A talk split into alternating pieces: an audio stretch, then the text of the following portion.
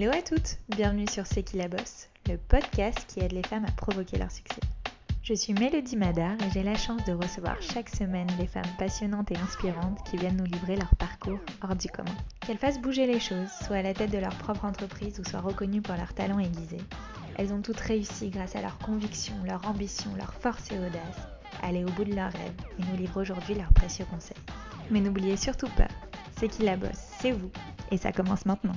Dans cet épisode, j'ai eu la chance de recevoir un duo totalement déjanté, Mathilde Gindre et Sarah Nimir, les fondatrices de la marque de costumes Salut Beauté. Après s'être retrouvées chez Chauffeur Privé totalement par hasard, c'est immédiatement un coup de cœur amical et professionnel entre ces deux entrepreneuses dans l'âme. Leur envie Créer des uniformes pour donner de la force aux femmes et les accompagner dans toutes leurs aventures. Et à l'image de leur collection qui vous empêche de tergiverser des heures devant votre armoire, Mathilde et Sarah n'ont clairement pas de temps à perdre, elles ont un monde à conquérir. Dans ce podcast, elles reviennent alors sur la folle histoire de Salut Beauté. Ne venant pas du tout du milieu de la mode, elles ont dû repartir de zéro et tout apprendre sur le tas. Et selon elles, il ne faut surtout pas hésiter à parler de son projet. C'est comme ça qu'il devient concret et surtout c'est grâce à leur réseau qu'elles ont réussi à trouver l'ensemble de leurs prestataires pour donner vie à leurs envies. Mais surtout, elle nous parle de la construction de leur image de marque qui est selon elle l'élément le plus important pour se différencier sur le digital et sur les réseaux sociaux. Et ça marche, en l'espace de deux ans seulement, toutes les célébrités s'arrachent leur création, de Angèle à Louane en passant par Jen. Elles nous livrent alors leurs meilleurs conseils pour avoir, comme elles le disent si bien, une communication qui claque. Belle écoute à vous. Hello Mathilde, hello Sarah, merci beaucoup d'avoir accepté mon invitation. Merci à toi. Merci à toi. Bah écoute, je suis ravie de vous recevoir sur ce podcast. J'ai vraiment hâte d'en apprendre plus bah, sur vous et sur euh, aussi euh, Salut Beauté, qui est euh, finalement une marque de costumes qui donne la force aux femmes pour conquérir le monde. Donc déjà, j'aime bien, on est sur C'est qui la bosse, donc je pense que ça fit super bien. bien que ça. Ouais. mais avant de rentrer dans le vif du sujet, on commence toujours ce podcast en remontant un petit peu en arrière. Euh, donc déjà, euh, peut-être on va commencer par toi, Mathilde, mais qu'est-ce que tu voulais faire quand tu étais enfant? Est-ce que tu avais des rêves, des passions, des ambitions? Est-ce que tu penses être née entrepreneuse ou finalement c'est venu avec le temps? Ah, c'est une bonne question. Est-ce que je peux répondre à sa place? Ah bah oui, c'est grave, vous pouvez vous... Euh... tu sais ce que je vais faire quand j'étais petite? Non, non, mais vas-y, dis et après je, je dis si je suis d'accord ou pas. Alors, quand j'étais petite, euh, j'étais, enfin, mon père me disait que j'allais être président de la République. ok. Déjà, ça commence comme ça. Après, il me disait ça tous les matins en me déposant à l'école. T'es ma championne, hein. Tu vas être président de la République. Ok. Le ton est donné. Voilà, le ton est donné. Euh, tu crois en toi, quoi. Bon, il se trouve qu'après les résultats ont pas trop suivi. J'étais pas trop première de la classe, quoi. Donc, euh, j'ai un peu enlevé ça, mais je crois que j'étais intimement convaincue que j'allais faire un truc de ouf. mais en toute simplicité, tu vois, genre, euh, je sais pas pourquoi j'étais convaincue de ça, de ça. Sauf que bon, les études ont évolué et en vrai, arrivé en terminale, j'étais vraiment pas dans les meilleurs de la classe et c'est un peu le moment où ça se décide, tu vois. On sait qui va, va faire une belle carrière ou non. Et moi, je faisais pas du tout partie de ces gens-là. Mais j'ai continué à avoir la foi et à croire en moi. Et, euh, et je me suis lancée dans une école de commerce, mais euh, parce que j'avais pas trop d'autres plans. Et je me souviens que petite, je rêvais d'être styliste. Ok. Ce qui est marrant. Voilà. Bah, génial. Et toi, Sarah, tu t'attendais à ça? C'est surtout le côté euh, est-ce que tu es née entrepreneur? Je pense que Mathilde fait partie des peut-être des rares personnes sur cette terre qui sont vraiment nées entrepreneurs, je pense. Où tu vois, tu as cette espèce de je sais pas, de, de niaque, de déter qui était là depuis le début, quoi. C'était plus euh, sur cette partie-là. Euh, et moi, euh, donc euh, de mon côté, c'est marrant parce que du coup, j'ai pas vraiment eu le même le même cheminement. mais d'un autre côté, j'étais aussi un petit peu frustrée parce que bah moi, j'avais plutôt des, des bons résultats à l'école. J'étais plutôt l'affichage qui avait des, des bons résultats et qui faisait chez personne, quoi, en gros. Et euh, du coup, il y avait un côté, euh, bon, bah, elle va faire une prépa, elle va faire une école de commerce, puis elle fera peut-être euh, du conseil ou de la finance ou ce genre de choses. Et, et pendant un moment, ça m'allait, j'y réfléchissais pas trop, je me disais, ouais, bon, enfin, je sais pas, j'étais en prépa et je me disais, faut que je réussisse ma prépa et que je réussisse mes concours. Et arrivé en fin d'école, en fait, je me suis dit, mais en fait, moi, je suis une créative qu'est-ce que que je fous là? Et je me suis un peu réveillée comme ça euh, mais en fait c'est maintenant que peut-être il faut que tu te décides à à prendre le chemin que tu veux prendre depuis le début et que t'avais peut-être un peu oublié en route. Et, du coup, à partir de ce moment-là, et vu que j'ai rencontré Mathilde pas très longtemps après, voilà, ça a été un petit peu le, eh ben justement, racontez-nous déjà euh, comment vous êtes rencontrés et euh, qu'est-ce que vous faisiez aussi respectivement avant de vous être lancé dans l'aventure entrepreneuriale? Euh, ben, on s'est rencontrés chez Chauffeur Privé. Ok. Euh, qui est passé par Captain puis maintenant Free Now. et on était toutes les deux chefs de projet CRM. Donc, on envoyait des emails et des notifications push. et on faisait de l'analyse comportementale client. Euh, voilà. Vous avez été atterri euh, là-bas par hasard ou euh? Eh bah, figure-toi que carrément, on aime bien cette histoire parce que franchement, on n'aurait jamais dû atterrir là-bas ni l'une ni l'autre. Alors moi, j'étais en pleine remise en question existentielle de qu'est-ce que je vais faire de ma vie et en plus j'étais en échange au Brésil à la fin de mes études. Et j'étais vraiment en mode, bon, je me poserai la question à mon retour. Et je reçois un message sur LinkedIn euh, de la RH de l'époque de Chauffeur Privé en mode Nous allons lever des fonds, nous sommes une énorme boîte, ça va être très cool, viens. Et je te là, bon, ok. Et du coup, je suis venue, mais enfin, c'était complètement random, quoi. Et moi, de mon côté, je rentrais de six mois euh, de voyage en Asie où j'avais fait euh, trois mois d'humanitaire euh, et trois mois de rien du tout, juste je voyage, je kiffe la vie. Et j'avais plus de sous. Donc, pas absolument je trouve un job. Et moi, mon objectif à la base, c'était de trouver un CDD pour repartir et, et, aller en Australie et continuer à kiffer ma vie. Donc voilà, il n'y avait pas du tout de... Et en fait, j'ai trouvé un CDI euh, chez chauffeur privé, un peu par hasard, parce que j'avais mon ancienne boss qui avait migré chez chauffeur privé.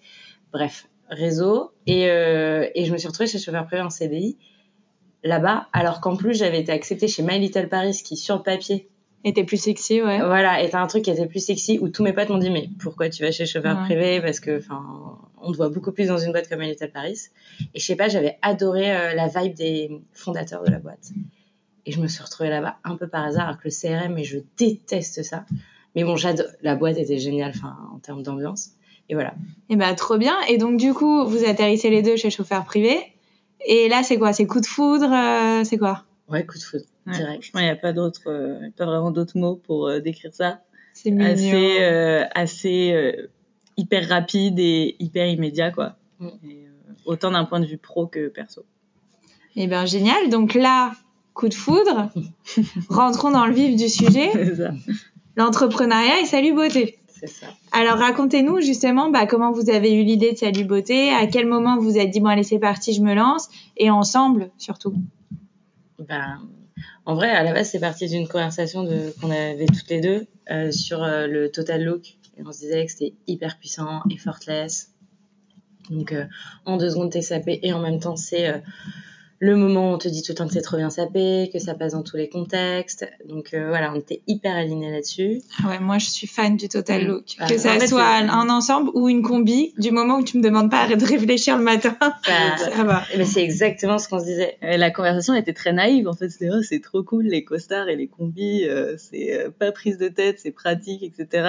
Et, et vu qu'on avait toutes les deux, je pense, très envie de se lancer et de faire un truc en plus dans la mode et ben il a suffi un peu de ça pour euh, mettre le feu aux poudres et qu'on commence à travailler dessus en parallèle quoi. On s'est très vite dit, en vrai il y a quand même un truc parce qu'il y a un paradoxe entre le côté euh, effet waouh de la tenue et euh, je passe dans tous les contextes et je suis sapée en deux secondes.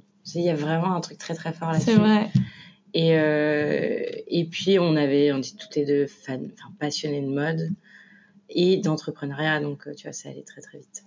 Et, euh, et, comment vous avez trouvé le nom? Ça signifie quoi, Salut Beauté Alors, euh, ça signifie quoi déjà? Donc, ça signifie, euh, enfin, il y a vraiment euh, derrière des good vibes, de la sororité, de l'ego boost, parce que voilà, en fait, c'est ce qu'on se disait avec Mathilde tous les matins pour dire bonjour. C'était devenu un peu notre private joke. Et, euh, et, on se disait, mais en fait, si toutes les meufs se disaient ça entre elles, euh, bah, il y aurait peut-être moins de problèmes dans le monde, quoi. et aussi, euh, et aussi, donc, comment on a trouvé, franchement, c'est marrant parce qu'on a réfléchi pendant des mois avec euh, une feuille, euh, une feuille Word comme ça, avec, je sais pas combien, des centaines de noms alignés. Et en fait, Salut Beauté, ça faisait partie des tout premiers noms auxquels on avait pensé, mais je pense qu'on avait besoin de, de maturer le truc et d'y réfléchir. Et peut-être deux mois après, on revient sur la liste, on fait, mais attends, salut beauté, c'était pas mal quand même, pourquoi on n'a pas euh, retenu le truc au début? Donc voilà. Eh bien, trop bien. Et euh, parlons maintenant vraiment des débuts de la création de Salut Beauté. Donc, euh, vous avez cette conversation, vous êtes chez chauffeur privé, vous vous dites c'est parti, on se lance. Euh, est-ce que vous euh, vous quittez euh, tout de suite vos jobs respectifs ou est-ce que vous faites ça à côté. Et par quoi vous avez, commencé? Vous êtes deux personnes qui sont finalement pas du tout issues du monde de la mode. donc déjà c'est rassurant, ça veut dire qu'on peut créer une marque de beauté, quand, une marque de mode quand, pardon, quand on fait pas du tout, on n'est pas styliste à la base, mais euh, par quoi vous avez commencé? Bah, C'est marrant parce que on, je nous revois encore dans la cafette de chauffeur privé euh, à parler de, de ce truc et, et je pense qu'on n'envisageait pas que ça allait être si compliqué pour être honnête. C'était très naïf et on a juste commencé à se voir tous les mardis soirs. Euh, et à regarder euh, Pinterest. Ça a commencé par ça. Genre vous avez fait des mood boards. Ouais, euh, exactement. Et on était très alignés stylistiquement parlant. Ça c'était hyper fort. Je pense que ça nous a aussi euh, motivés parce que je pense que si dès les premiers rendez-vous on disait ah, j'aime ça ah ouais moi je trouve ça dégueulasse Enfin, Mhm. ça aurait été plus complexe et euh, du coup ça, ça a montré que on, kiffait déjà les mêmes choses. Et quand vous regardiez Pinterest, c'était euh, pour l'univers de la marque ou vraiment pour les modèles en tant que tels? Pour le style des vêtements, Ok. Au début, ouais. C'était vraiment euh, ouais le style. C'était ridicule, on scrollait, on était là, ah, c'est trop beau, ah ouais, c'est trop beau. Enfin Ouais, vraiment, ouais, c'était. ouais, ridicule carrément. Ensuite on a commencé à se mettre un petit à se chauffer un petit peu plus et euh, à se voir deux fois par semaine. Et très vite aussi on a créé un doc. Ça je pense que c'est nos restes d'école de commerce. À créer un doc, on s'est dit ok ça ça va être le doc qui va rassembler tout tout de la marque. Euh, Enfin, on appelait ça du projet au début. Et, euh, et au début, on s'est dit, OK, euh, c'est quoi les codes euh, Mais c'était un peu comme un projet d'école de commerce quoi qu'on menait. Donc, on était là, OK, c'est, on veut habiller qui Donc, des femmes audacieuses, authentiques, naturelles. Enfin, tu vois, on a commencé un peu de... de À dessiner euh, le projet, quoi. voilà, à dessiner le projet sur un document, un drive. C'est ça, mais c'était vraiment. J'avais eu un super cours de stratégie de marque Ouais, quand j'étais à ça. Euh, et euh, franchement, on est parti vraiment de la théorie. euh, C'est assez, euh, Mm. c'est assez marrant parce qu'on est vraiment parti de cette théorie de création de marque. Et ça nous a permis, en fait, je pense, de mettre les, les fondations un peu des valeurs. euh, Et ben justement, est-ce que tu as des tips à nous donner de, issus de tes cours, mais Carrément. comment on, on monte au début un projet Alors, il y a vraiment des- une théorie assez fascinante, je trouve, sur la construction d'une marque, notamment en fait tous les éléments qui euh, gravitent autour de la marque. Euh, C'est-à-dire, par exemple, les valeurs, la mission, les rituels, les symboles, Euh, et en fait tout ça dans le but de euh, faire en sorte que la perception que tu veux que les gens aient de ta marque soit effectivement la perception qu'ils ont de ta marque. Et En qu'elle fait, soit très claire aussi. Voilà. En fait, c'est ça tout le taf de la création de marque. C'est toi, tu sais euh, comment tu veux te positionner dans la tête des gens. On appelle ça, je crois, le territoire mental dans la théorie. Et euh, comment tu t'alignes les éléments pour arriver à cet objectif. Quoi. bah, Très clair, très intéressant. Et donc du coup, une fois que vous avez fait ça, par quoi vous avez commencé? Bien, on a commencé à contacter des gens qui euh, faisaient des vêtements ou avaient bossé dans la mode de près ou de loin. Euh, on- le réseau, c'est un truc dont on se sert, mais énormément, et on se rend pas compte qu'autour de nous gravitent des gens euh, qui peuvent nous aider, mais juste euh, avec une petite mise en relation euh, ou un truc qu'il a vécu il y a cinq ans. Enfin, on se rend pas compte. Il faut pas hésiter à parler de son projet Il aussi. faut pas hésiter à en parler dès les débuts. Moi, je me revois parler du projet. On n'avait pas de nom. Le concept, il était encore très flou. On savait que c'était du total look, mais voilà, c'était pas très très clair encore. Et je me souviens en parler à mes amis, ça a concrétisé très vite le projet. Et voilà, en parler à fond. Et le fait de commencer à en parler à des gens, donc qui on s'est dit, ok, cette personne elle a bossé dans le textile. Bah, typiquement déjà, ça nous a, on a déblayé le terrain pour comprendre comment on faisait un vêtement, parce que ça, nous, on savait pas comment on faisait un vêtement. Euh, on nous a parlé de patronage, de prototype, de dossier technique. Euh, on comprenait rien. Et ça vous a pas fait peur justement d'aller dans un univers que vous connaissiez pas du tout? Et comment vous avez fait peut-être pour surmonter un peu ce challenge? Honnêtement, au début, on me parlait chinois. Je me revois parce que, en gros, pour la petite histoire, c'est au bout de six mois qu'on a réalisé qu'on avait quelqu'un dans ma famille qui pouvait nous aider de très très, enfin, quelqu'un de très très près dans la famille qui pouvait nous aider sur cette partie. Euh, c'est mon père. Ça prouve à quel point. Ah oui, d'accord, de très très très très proche. ça prouve à quel point on était dans la lune en fait. On était carrément dans la lune. En fait, mon père fabrique des uniformes. C'est quand même assez fou. Ok, donc quelqu'un de très très proche, ton père. Raconte-nous cette histoire. Bah, en gros, ça faisait six mois qu'on pataugeait dans la smoule. Euh, et, euh, et euh, au bout de six mois, je dis à Sarah, euh, je, je, crois que, que, que mon père peut nous aider. Parce qu'en fait, il fabrique des uniformes, des uniformes de travail. Ok. ok. Et euh, Sarah, elle me regarde, me dit mais, mais pourquoi tu me l'as pas dit plus tôt? Ça, ça a débloqué pas mal de choses en fait. Il nous a mis en contact avec des gens euh, du milieu et euh, on nous a expliqué comment on faisait un vêtement. Et déjà, ça, ça a enclenché la machine. Maintenant, aujourd'hui, c'est eux qui nous fabriquent.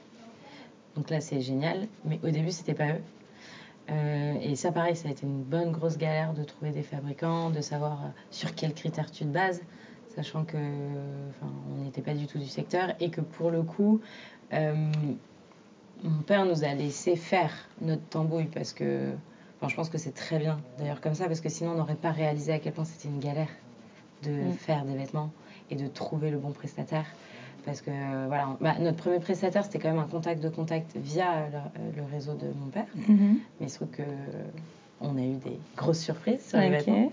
Euh, et c'est comme ça que, enfin, mon père a vu les vêtements, il a fait OK, je vais te fabriquer parce qu'en fait, c'est pas possible. Et euh, comment vous avez fait euh, bah, vos premiers croquis, vos premiers modèles? Alors, ça s'est fait, franchement, ça nous a pris mille ans. Ouais, c'était dans la douleur. Hein. Ça a commencé, on a fait des premiers croquis euh, de notre côté, qu'on a montré à une styliste. Elle nous les a refaits de manière digitale, donc plus précise, tu vois, avec les, les détails de couture, euh, de boutonnière, etc. Et ensuite, euh, on a refait travailler notre styliste dessus. C'est pour te dire, en fait, on ne savait pas quoi faire. Qui nous a fait les dossiers techniques, alors que normalement, c'est plutôt une modéliste okay. qui fait les dossiers techniques. Mais on a fait les choses comme ça, mais ça a pas mal concrétisé, concrétiser les choses parce que ça nous a permis de montrer un dossier à des façonniers. Euh, alors que maintenant, c'est nous qui faisons les croquis et on bosse en direct avec une modéliste. Ok. Et vous avez appris à le faire? Euh, Oui, mais après, ouais, après, franchement, euh, il suffit d'avoir un petit coup de crayon et euh, tu, tu, tu, fais un support avec des photos, un mood board. Et, euh, et franchement, on se comprend très bien avec la modéliste. Ok. Ouais, ça a un peu été la claque de se rendre compte à quel point un vêtement c'était compliqué. Mm. Euh, quand tu as grandi avec euh, Zara, la fast fashion et tout, tu te dis qu'un vêtement, euh, bah, ça doit être une Ouais. machine qui fait tchac tchac tchac et tu as ton vêtement comme ça qui sort sur les portants. Et, euh, et je pense que nous, on avait peut-être un petit peu cette naïveté-là de se dire, oh, bon, maintenant tout le monde fait des vêtements, c'est simple. Et en fait, c'est tellement compliqué, c'est tellement euh, technique, il y a tellement de parties prenantes, il y a tellement de choses qui peuvent mal se passer. Enfin, donc voilà, ça, je pense que ça a vraiment été la grosse réalisation et ça nous a fait nous dire, mais en fait, il faut que les gens sachent à quel point c'est technique et à quel point c'est tout un art. Et voilà, donc euh, ça a pas mal aussi forgé notre euh, ligne de com suite à ça. Et, et, aussi, on se rendait pas compte à quel point il y avait de l'humain. Je, je, pense que dans notre tête, bon, c'était très flou, mais on pensait que c'était une machine qui te sortait le vêtement ouais. euh, comme ça tout fait, alors que pas du tout. Il y a énormément d'humains, beaucoup de choses sont faites à la main, même quand c'est industriel. Euh, et d'ailleurs, je me souviens très bien du coup de dire à mon père, bah, voilà, je vais lancer une marque euh, de prêt-à-porter à faire des vêtements. Il s'est arrêté, il fait, est-ce que tu sais ce que c'est de faire un vêtement? Et moi je dis, bah non, je sais pas, mais t'inquiète. Ouais. mais t'inquiète, on le connaît. t'inquiète, on va se démerder. Et donc du coup, voilà, la marque est, euh, commence à être lancée. Euh, Qu'est-ce que vous avez fait ensuite euh, Votre site e-commerce Est-ce que ça a été une étape fastidieuse ou plutôt facile pour vous? Bah, C'est marrant parce que nous, enfin Mathilde avait été chez Frichti avant et elle bossait pas mal sur Shopify. Et elle m'a dit, oh, moi je connais un truc, ça s'appelle Shopify, regarde, c'est facile. Et bon, c'est vrai qu'effectivement, euh, c'est pas du tout euh, la partie qui nous a pris le plus de temps parce qu'on avait cet outil qui est quand même super puissant, euh, qui te permet de rendre, d'avoir un site fonctionnel assez rapidement avec très très peu de moyens.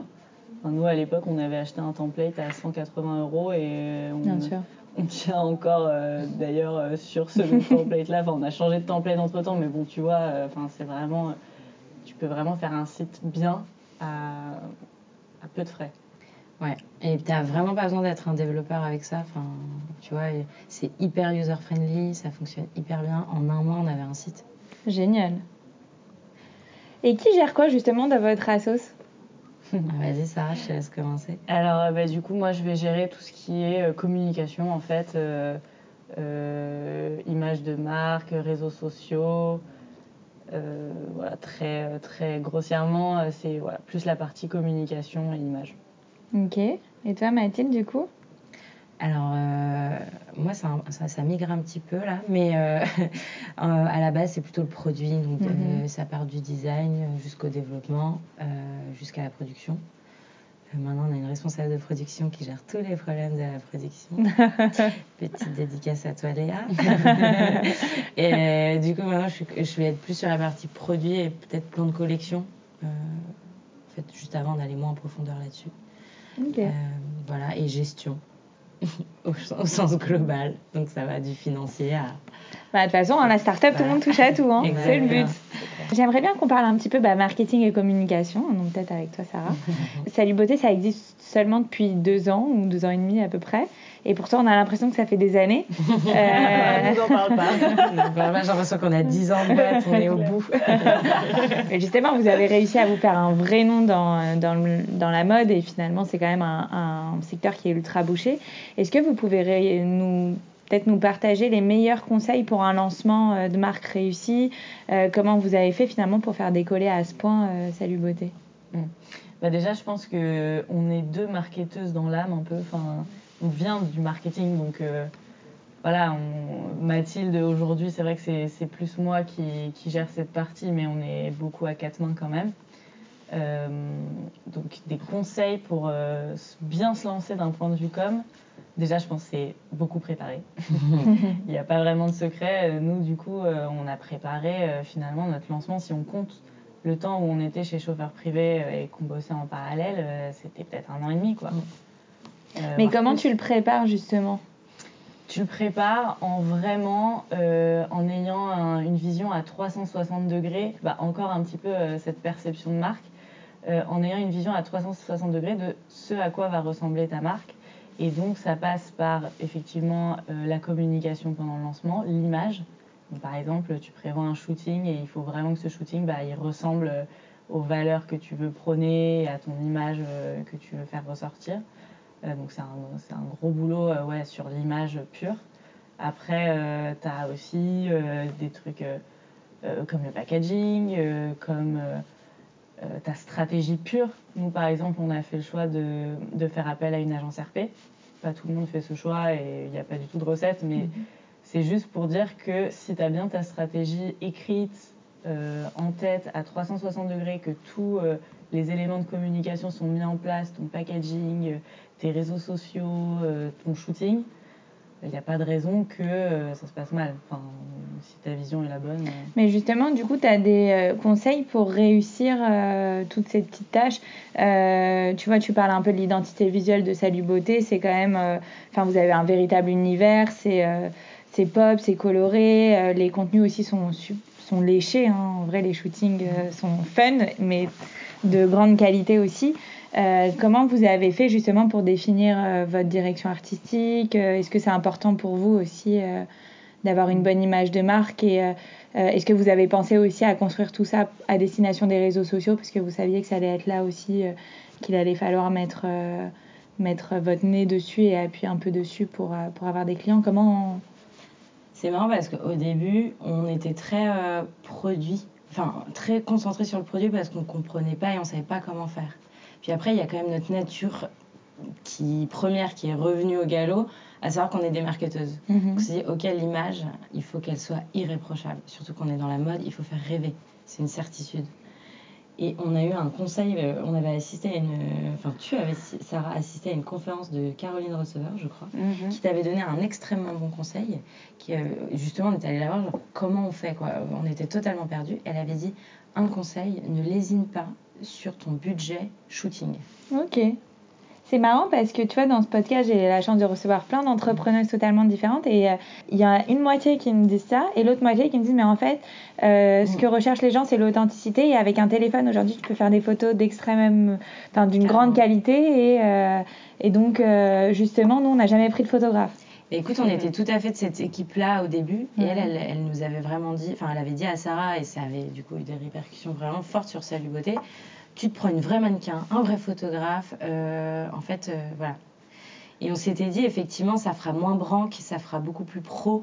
Euh, et je pense que nous, ça nous a mis direct dans l'esprit des gens, assez, dans une place assez Premium. premium, euh, très vite, grâce à nos shootings, parce qu'on a bossé directement avec des bêtes de photographes, Pierre et Florent. Comment vous les avez trouvés?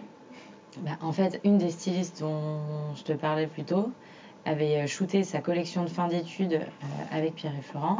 Et en voyant les photos, on lui a dit euh, c'est qui ces gars? Ok. Et, euh, et c'est eux qui pensent aussi toute la, toute la mise en scène des photos ou là, c'est plutôt vous qui pensez à ça? Ah, Par exemple, j'ai vu un shooting où vous étiez. Euh, D'ailleurs, je rêve de faire cette photo avec mon associé euh, dans la piscine Molitor. Mais euh, je t'explique, parce qu'en plus on les connaît bien, la piscine Molitor. J'ai fait une capture d'écran, j'ai dit je veux la même photo. Mais alors, est-ce que c'est- alors pour celles qui nous écoutent, elles sont vraiment en peignoir sur un transat, mais avec des chaussures, évidemment. C'est marrant parce que cette photo, justement, ouais, donc pour répondre à ta question, l'ADA, ça émane vraiment de nous. Ok. Et euh, juste, en fait, euh, Pierre et Florent comprennent hyper bien nos idées et sont forts pour les, Les appliquer, pour ouais. les, les- ouais, voilà, pour les matérialiser. Ils ont des très bonnes idées aussi en plus qui se rajoutent Mm. sur la ligne directrice de base. C'est ça, donc en gros, ça fonctionne vraiment très bien. Mais aussi, nous, dans notre DA, donc, on voulait quelque chose de très léché dès le début. Mais aussi, on voulait quelque chose de complètement décalé, un peu. euh, voilà, pour, pour changer un petit peu ces codes de la mode où tu as l'image hyper léchée, mais il se passe pas grand chose. Et finalement, t'en as un peu soupé de toutes ces images de mode un petit peu. euh, voilà. euh, Snob. Ouais, glacées, enfin voilà. Et donc on avait un peu ces deux facettes-là et c'était très dur en fait à, à mettre en place au début. On savait pas du tout ce que ça allait donner. Et, euh, et en fait, euh, parfois, tu as beau euh, tout planifier ton shooting de A à Z, ce qu'on avait fait, Mm. mais c'est vrai que le casting bah, de notre premier shooting, par exemple, était vraiment parfait pour ça parce que la mannequin Noémie, bah, en fait, elle a tout de suite compris et elle est actrice aussi, donc elle a vraiment euh, voilà, donné une, une ampleur euh, encore plus dingue que ce qu'on aurait imaginé. Donc, euh, et puis, euh, pour répondre à ta question sur comment on a trouvé tout ce petit monde-là, bah, Instagram. hein. Instagram est ton ami. Et en fait, je pense que là, encore une fois, le réseau est hyper important parce que tu vois, quand on a rencontré Pierre et Florent, il y a eu un énorme crush. On s'est tout de suite compris. Euh, eux, pourtant, nous, on n'avait pas de produit à leur présenter, mais je sais pas, ils ont cru en nous parce que nous, on devait y croire dur comme, comme fer. Et, euh, et c'est eux qui nous ont un peu embrigadés et qui nous ont dit Ok, alors il te faut un assistant plateau, un mec pour la lumière, une euh, mannequin. Enfin, ils nous ont fait toute la liste de- des protagonistes qui leur paraissaient essentiels à un très bon shooting. Et ça vous fait pas peur ça quand vous venez de débuter et qu'on vous demande de décaisser euh, autant d'argent pour euh, euh, un lieu, des photographes, de la lumière, un assistant Bah, en fait, on avait déjà on avait prévu un budget pour Ouais. le lancement et le budget qu'ils nous ont annoncé, on s'est dit ok ça passe dedans donc go. Et en fait, il y a un moment, il faut faire confiance aux gens qui sont du secteur. Toi, tu, en fait, tu sais pas donc euh, soit euh, tu fais comme toi bon te semble mais potentiellement tu vas te planter. Soit euh, tu fais confiance à des gens que tu rencontres et par exemple, je pense qu'on a carrément bien fait de faire confiance à Pierre et Florent. bah, Génial. Et d'ailleurs, quand on parle de lancement, bah, très vite, de nombreuses personnalités et célébrités ont un peu adopté vos uniformes, hein, vos Mhm. costumes, euh, comme Jen, euh, Lena Simone, euh, Louane récemment, je viens de voir, euh, ou Angèle. Évidemment, c'est un peu des euh, noms qui font rêver aussi. Euh, comment vous avez fait pour habiller finalement bah, les célébrités, les plus tendances de notre génération quoi? Est-ce que vous avez des conseils à donner à toutes celles justement qui ont une marque et qui ont envie d'habiller Angèle, Louane euh, je pense euh, que il y a pas de recette. Dites-nous la vérité. Non, en vrai, la- vérité pure. Déjà, faut avoir les dents qui rayent le parquet. non, mais je rigole, mais en vrai, euh, faut bourriner. Genre, euh, Ouais. on, a, on a harcelé des gens, ça, et on continue de le faire. De 1. De 2, avoir une bête de RP. Nous, notre RP, elle claque des culs. non, mais franchement, Judith, elle a peur de rien. Et, enfin, voilà. Et une RP qui croit en ton produit Ouais. et, et ta marque. C'est quoi l'agence? Ju- euh, ouais, Karolinski. Non, c'est pas Judith Karolinski. C'est Karolinski. Karolinski, euh. Et la boss, c'est Judith Karolinski. Ok. Et il y a ça, mais pour que les gens croient en ta marque et la défendent, je pense, bec et ongle, il ne faut pas lésiner sur ton produit et ton image de marque. En fait, il faut que ton produit soit quali et que ton image de marque, elle, elle fasse rêver. En fait, je pense que, ouais, vu que no- no- notre, notre univers était en place et nos images finalement euh, étaient réussies dans le sens où on avait la sensation d'avoir réussi à faire quelque chose de super léger, léché pardon, et aussi novateur, Mhm. parce que c'était pas quelque chose que tu voyais euh, tout le temps dans la mode. Et je pense que bah, du coup, les gens voilà, se sont dit, euh, je sais pas, euh, ah ouais, c'est une marque installée. Enfin, je sais pas ce qu'ils se sont dit exactement, mais je pense qu'il y avait euh, ce, ce côté, bah, on y croit, vu que c'est propre, c'est bien fait, voilà, on, on y croit. Et euh, donc, les- pour répondre à ta question sur les célébrités, en vrai, euh, il n'y a pas de, de recette, mais par exemple, euh, Jane, on l'a contactée sur Insta. Et ça a marché. Mm. Mais vraiment à la fraîche, quoi. Euh, Ouais. On pensait pas du tout qu'elle allait nous répondre et elle nous a répondu à un truc du style Ah, trop drôle, on vient de me parler de votre marque justement. Euh, bah, vas-y, chaud, j'a- j'aime trop, machin. Donc, euh, tu vois, Trop parfois il y a des trucs un peu absurdes comme ça qui se font. Faut Euh, pas avoir honte quoi d'envoyer des messages, Ah, faut alors oser, ça, aller au culot. Mais je pense que bah, envoyer des messages, c'est une certitude, mais je pense qu'il faut que l'image de marque, elle suive derrière. Mm. Mhm. Je pense que si on avait eu des, un contenu, bah, tu vois, plus À à, l'iPhone. l'arrache, Ouais. à l'iPhone, bah, je suis pas sûre que t'es. Après, vous avez quand même bien ciblé euh, les personnalités que vous voulez. Enfin, Jen, c'est euh, typiquement la, la, la fille qui porte des uniformes, des costumes, des combis. Elle est même connue pour ça. euh. Bah, nous, on a ciblé les gens qui nous ont inspirés pour notre marque. Et bien. elle en faisait partie. Franchement, on a regardé ses De ouf. clips en long, en large, en travers. Ça a inspiré notre image de marque. hein. C'est pas la seule. Mais euh, donc, c'est aussi pour ça, je pense qu'elle s'est retrouvée dans euh, l'image de marque. Mais en vrai, tu vois, quand on parle du contenu iPhone, j'y crois aussi. C'est important de montrer le produit un peu plus brut Mhm. parce que c'est plus authentique, etc. Mais je pense qu'il faut pas léser sur l'image de marque parce que. Oui, tu peux le montrer. en- Enfin, tu peux utiliser ça pour des stories, euh, pour des trucs. euh. Et en Vraiment. plus, sur le digital, à part ton image de marque, t'as quoi en fait Mhm. Enfin, à un Oui, moment rien, donné, euh, si t'as 2000 marques sur Instagram, comment tu fais pour te différencier si t'as pas des images fortes à proposer aux gens, tu vois?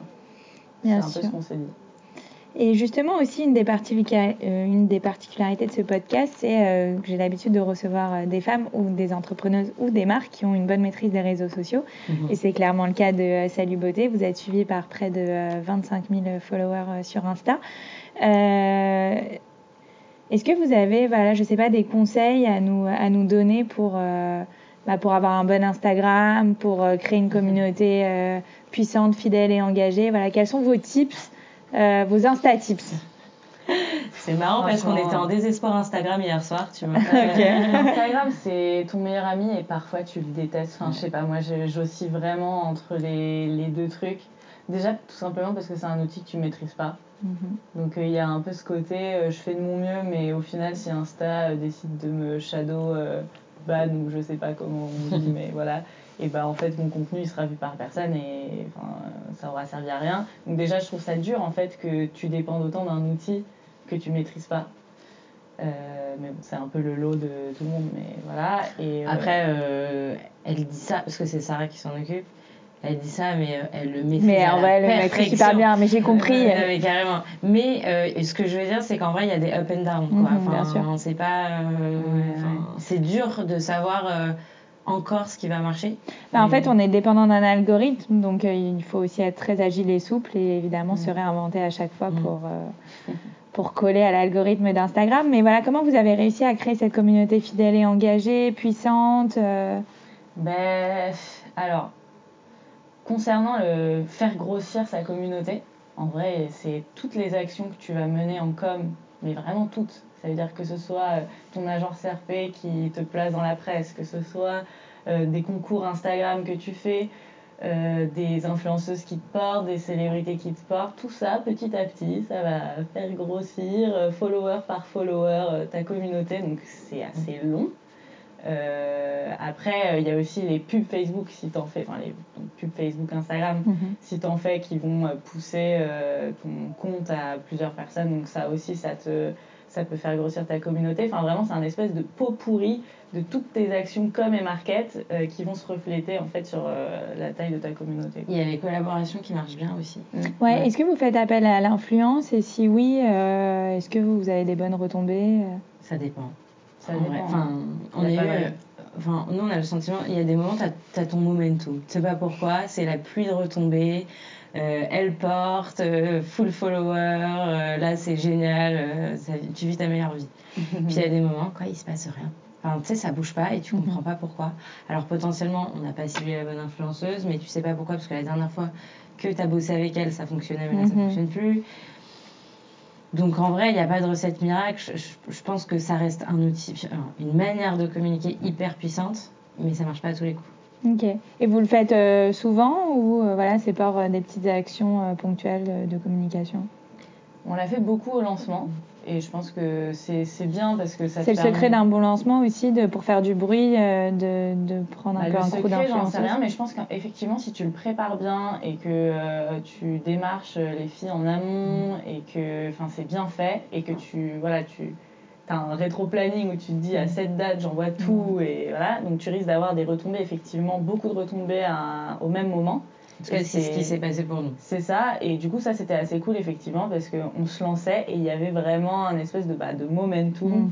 À ce moment-là, les gens nous découvraient. On avait prévu aussi euh, des jeux concours avec des magazines. Enfin voilà, donc du coup, on a vraiment essayé de concentrer euh, influence euh, digitale euh, à ce moment-là. Et ça, euh, ouais, ça a été pas mal pour nous. Je pense que ça nous a mis un petit peu sur le devant de la scène à ce moment-là, euh, le temps de notre lancement. Mais après, il y a des marques qui ont des stratégies hyper différentes, qui se, qui se lancent direct en wholesale. euh, Enfin, Ouais. tu vois, enfin, c'est pas chacun euh, son angle d'attaque, quoi. Nous, on s'est lancé comme ça parce que Judith, notre RP, nous a mis sur cette voie-là et en vrai, on savait pas par où commencer. Donc, euh, tu vois, typique, un des premiers conseils que je donnerais au moment où tu entreprends, clairement, entoure-toi de gens qui savent faire ce que tu ne sais pas faire. Complètement. Et fais confiance parce que déjà tu pourras pas tout faire. Et ensuite, euh, ça te met le pied à l'étrier, quoi. Ils te font avancer. Et Judith, euh, direct, elle a contacté la terre entière et, et ça y est, ça parlait de nous. Et justement, maintenant, euh, on est toutes chapeautées.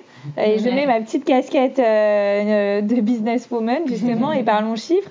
Racontez-nous un peu l'envergure de Salut Bosé aujourd'hui après deux ans de création, Bah là, de cinq. croissance. On est 5 chez Salut Beauté, euh, 3 CDI, dont Sarah et moi.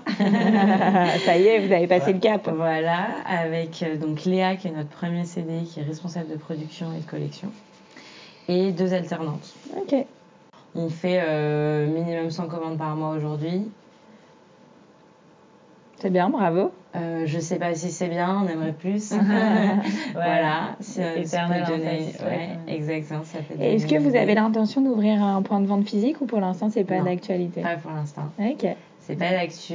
euh, on veut rester une marque digitale. Euh, je pense qu'il y a plein de choses à faire avec les revendeurs, même si c'est, ils sont pas forcément tendance chez les marques digitales. Mais c'est aussi un, un filet à la patte d'avoir une boutique. Enfin, en tout cas, nous, c'est comme ça qu'on le voit. On parle beaucoup de liberté dans l'entrepreneuriat. Mhm. Bah, d'avoir une boutique, ça peut t'enlever un peu de liberté. Ouais, c'est vrai que le digital, euh, c'est vraiment super pour ça parce que tout est dématérialisé. Et effectivement, euh, en tant qu'entrepreneur, tu gagnes énormément de liberté et tu as plus de temps pour euh, bosser sur d'autres choses qui te font kiffer. Quoi. Bien sûr. Et euh, euh, j'aimerais bien qu'on passe à un petit passage qui s'appelle les Girl Boss Tips. Et euh, le but, c'est que je vous pose une série de questions et vous répondez du tac au tac. Aïe, aïe, aïe. Attention, faut être rapide. Jaune ou bleu J'ai peur, j'aime pas trucs. Vous êtes prêtes Ouais. Ouais. A priori, pas de piège. Euh, Mathilde, quelles sont selon toi les trois qualités essentielles d'une entrepreneuse? Euh, bah, je vais dire euh, audace, euh, ténacité et euh, ouais, bon, ténacité slash persévérance et, euh, et euh, positive attitude. Ok, j'adore, ça me va. Sarah, quel est ton meilleur conseil pour une bonne entente entre associés? Alors, mon meilleur conseil, alors bon, déjà, franchement, bien la choisir. Euh, ça paraît évident, mais voilà. Et aussi, mettre de l'eau dans son vin. Important. Important. Génial. Euh, Sarah, euh, trois, euh, pardon, Mathilde d'abord. Ton meilleur conseil pour booster ta créativité Ah euh, Quand on est en panne d'inspi, qu'est-ce qu'on peut faire? Bah déjà, euh, alors, qu'est-ce que je... Fume un gros pet. Ok. Je savais pas si t'allais le dire ou pas. Et là, il y a tout qui devient plus clair. J'ai une petite image d'un coup là. Je... Euh, déjà, fumer un gros pet, ça te fera du bien. Tu vas te détendre et voilà, tous tes problèmes seront derrière toi. Euh, Moi, j'écoute la musique pleine balle. Euh, tu vois, tu te, il y a un côté, euh, tu te fais rêver toi-même. Tu vois, tu te fous un son qui te, qui te donne envie de tout péter. Euh, Ouais, tu cours. En fait, il faut que tu te refasses un sas. euh, et moi, je sais que pour. euh, j'ai des idées quand j'écoute la musique à fond parce que je me crois dans un clip. Et du coup, je rêve et j'idéalise les choses, tu vois. Quand tu cours, c'est plus, plus des décisions business quand je cours, tu vois. fume un pet, ça fait du bien. Et, et tu vois, matin film, enfin, regarde, s'inspirer de clips, de choses. Moi, je regarde plein de choses en même temps. Même si tu as regardé un clip, tu as l'impression que ça va pas forcément t'inspirer pour des sapes. Et en fait, si, carrément. Sortir ta tête du guidon. hein. Voilà. Ouais, bien sûr. Faire des trucs fun. Euh, une question pour vous deux. Euh, Qu'est-ce que vous diriez à votre vous plus jeune? Voilà, si vous devez parler à Mathilde et Sarah de 15 ans, maintenant avec du recul, vous n'êtes pas très vieille non plus. Mais voilà, qu'est-ce que vous leur direz? Est-ce que, est que Mathilde parle à Sarah petite et Sarah parle à Mathilde Allez, petite? vas-y, vas-y, ça me va. Je veux dire, meuf, tu vas rencontrer une grande folle à 25 ans. T'inquiète, fais-lui confiance. Ça va le faire et vous allez faire des trucs de ouf ensemble. Stylé, stylé, j'aurais grave kiffé que tu me dises ça. Bah, moi, si j'avais vu Mathilde, euh, bah, je lui aurais dit euh, euh, quand même, euh, fais gaffe tes notes et tout. ça pourrait les porter préjudice. Mais sécher en les vrai, cours. en vrai, non, franchement, t'inquiète, t'as trop la classe.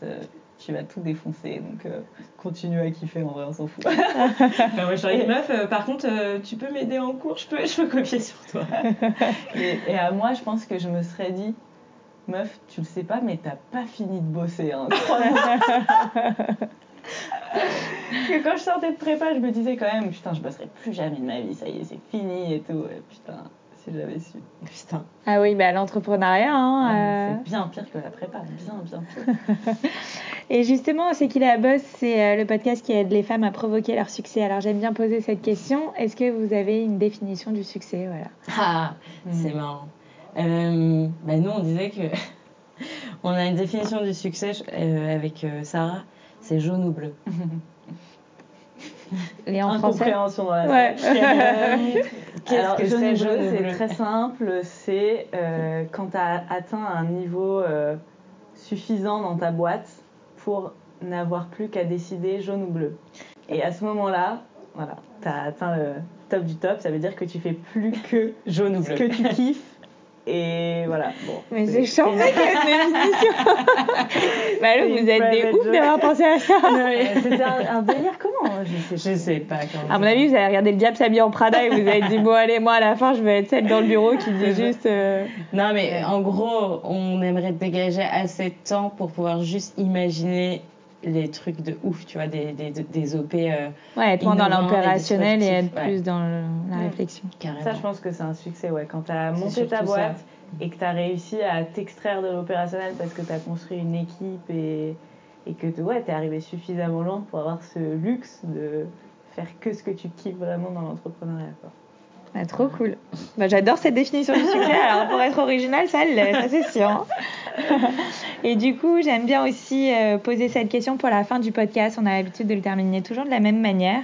Euh, Est-ce que vous avez un dernier mot à nous partager? Je ne sais pas si vous avez une citation, un mantra, quelque chose qui vous inspire au quotidien et qui Ah bah oui. pourrait nous, nous booster. Euh, c'est parti. Au pire, Au pire. au pire, Au pire quoi Au pire quoi Ouais. Au pire. Le au pire, euh, c'est c'est Ouais, au pire, ça va, tu sauves pas des vies. Tu sauves pas les Pense à vies, tous les médecins, les gens du corps médical. C'est clair. Au pire. Au pire, c'est ce que vous dites à chaque fois.